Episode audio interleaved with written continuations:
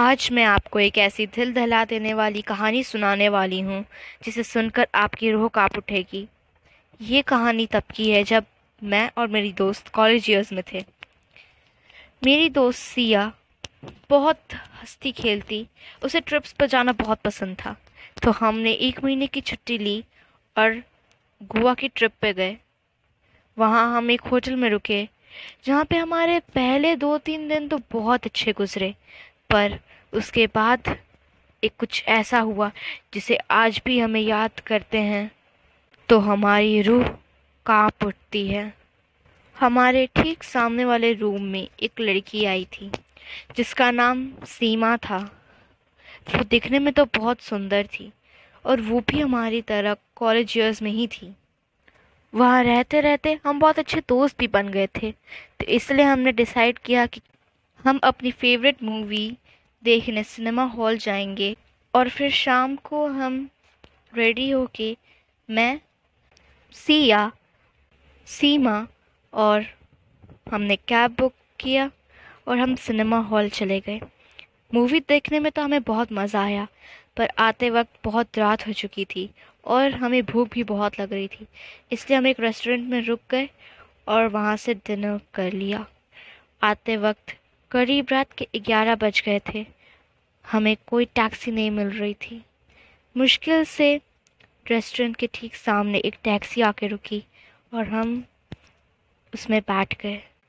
मैं और सिया उसी मूवी की बात कर रहे थे, जिसे हमने सिनेमा हॉल में देखा। पर सीमा चुपचाप से बैठी हुई थी। सिया ने उसे आवाज़ लगाई, सीमा, क्या हुआ? तुम कुछ ज़्यादा ही थक गई हो क्या? पर उसने कोई जवाब नहीं दिया। फिर ड्राइवर ने जब उसे मिरर व्यू में देखा तो उसके रोंगटे खड़े हो गए, उसके पसीने छूटने लगे। हमने पूछा, क्या हुआ? तुमने ऐसा क्या देख लिया कि तुम डर से पसीने छूट रहे हैं? ड्राइवर ने कहा, मैम मैम, आप अपनी दोस्त को देखिए जो तब से कुछ नहीं बोल रही है।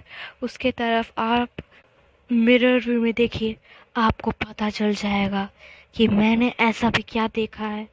हमने जब मिरर व्यू में देखा तो हमारे ठीक बगल में बैठी हुई सीमा अब धीरे धीरे वो अजीब हो गई। उसके बाल खुल गए। उसके बालों की वजह से उसका चेहरा नहीं दिख रहा था। जब हमने तीन चार बार आवाज़ें लगाई, तब उसने जब मुड़ के देखा तो हमारे रोंगटे खड़े हो गए। उसका चेहरा पूरा जल चुका था। धीरे धीरे वो पूरा गलने लगा था।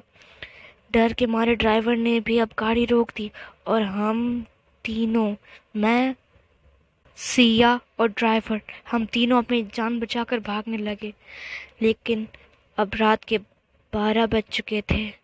कहीं कुछ नज़र नहीं आ रहा था और अभी हमें सीमा भी नहीं दिख रही थी। फिर अचानक से कुछ आवाज़ आई हमारे पीछे से। क्या हुआ? तुम मुझे ढूंढ रहे थे क्या? हमने जब पीछे मुड़ के देखा तो वहाँ सीमा उसके पैर उल्टे हो चुके थे। वो हवा में उड़ रही थी। हमने तेज़ रफ्तार से भागा और वहाँ पे एक झोपड़ी में छुप गए। वहाँ पे हमने भगवान का नाम लिया और वहाँ पे हमने कैसे भी करके रात गुजारी। रात भर वो दरवाज़ा पीटती रही पीटती रही। और अगली सुबह हमने अपने आप को एक हॉस्पिटल में पाया।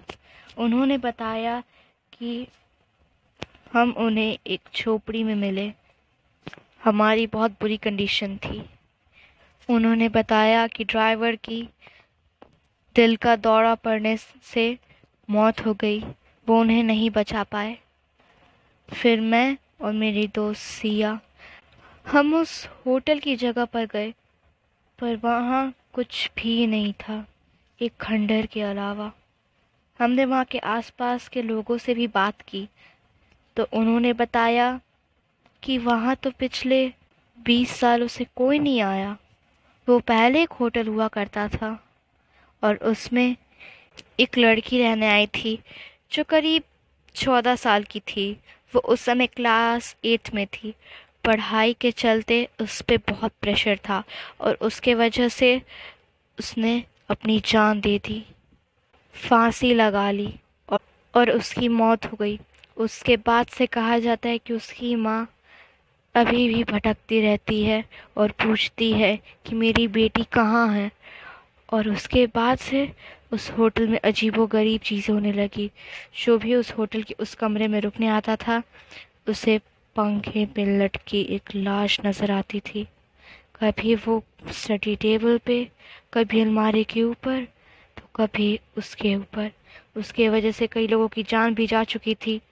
इसीलिए वो होटल तब से बंद करवा दिया गया था। और जहाँ तक बात सीमा की, वो तो वहाँ कभी दिखी ही नहीं, कभी नहीं। उन्होंने बताया कि आपके साथ तो आपकी दोस्त सिया के अलावा और कोई नहीं था, कभी हमने नहीं देखा। उसके बाद जब हम वापस आए तो हमने सभी को हमारे साथ हुआ वो किस्सा सुनाया और उन्होंने भी बताया कि वो जगह एक श्राप से कम नहीं है। वहाँ जाने वाले लोग बहुत मुश्किल से अपने घर वापस आते हैं और कईयों की तो वहाँ मौत हो चुकी है। उसके बाद से हम गोवा कभी नहीं गए और आज भी जब हम उस किस्से को याद करते हैं, हमारी रूह काँप उठती है।